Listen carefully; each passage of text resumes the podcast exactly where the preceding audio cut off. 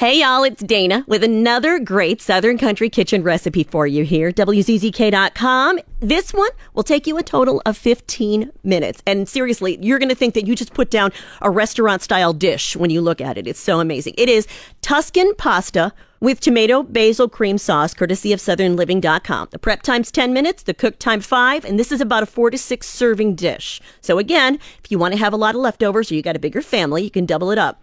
So what you're going to do is you're going to start out with your ingredients, which is one 20 ounce package of refrigerated four cheese ravioli, and then a 16 ounce jar sun dried tomato Alfredo sauce, two tablespoons of white wine, two medium sized fresh tomatoes chopped, half cup chopped basil, fresh basil, and then a third cup grated Parmesan cheese. Use the real stuff. Just the taste is so much better.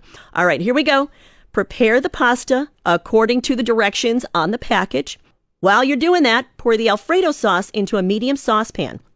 Pour the wine into the sauce jar, cover it tightly, and shake it well. You want to get everything mixed up. Stir the wine mixture into the saucepan, and then stir in the chopped tomatoes and a half cup chopped basil, and then cook over medium low heat for about five minutes or until thoroughly heated.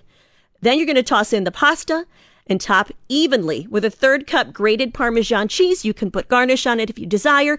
That is it. And if you don't want to use ravioli, you can always use that uh, refrigerated three cheese tortellini as well. That is your dinner tonight on the Southern Country Kitchen podcast here at WZZK.com. And I will talk to you next week with another easy, great recipe. Enjoy.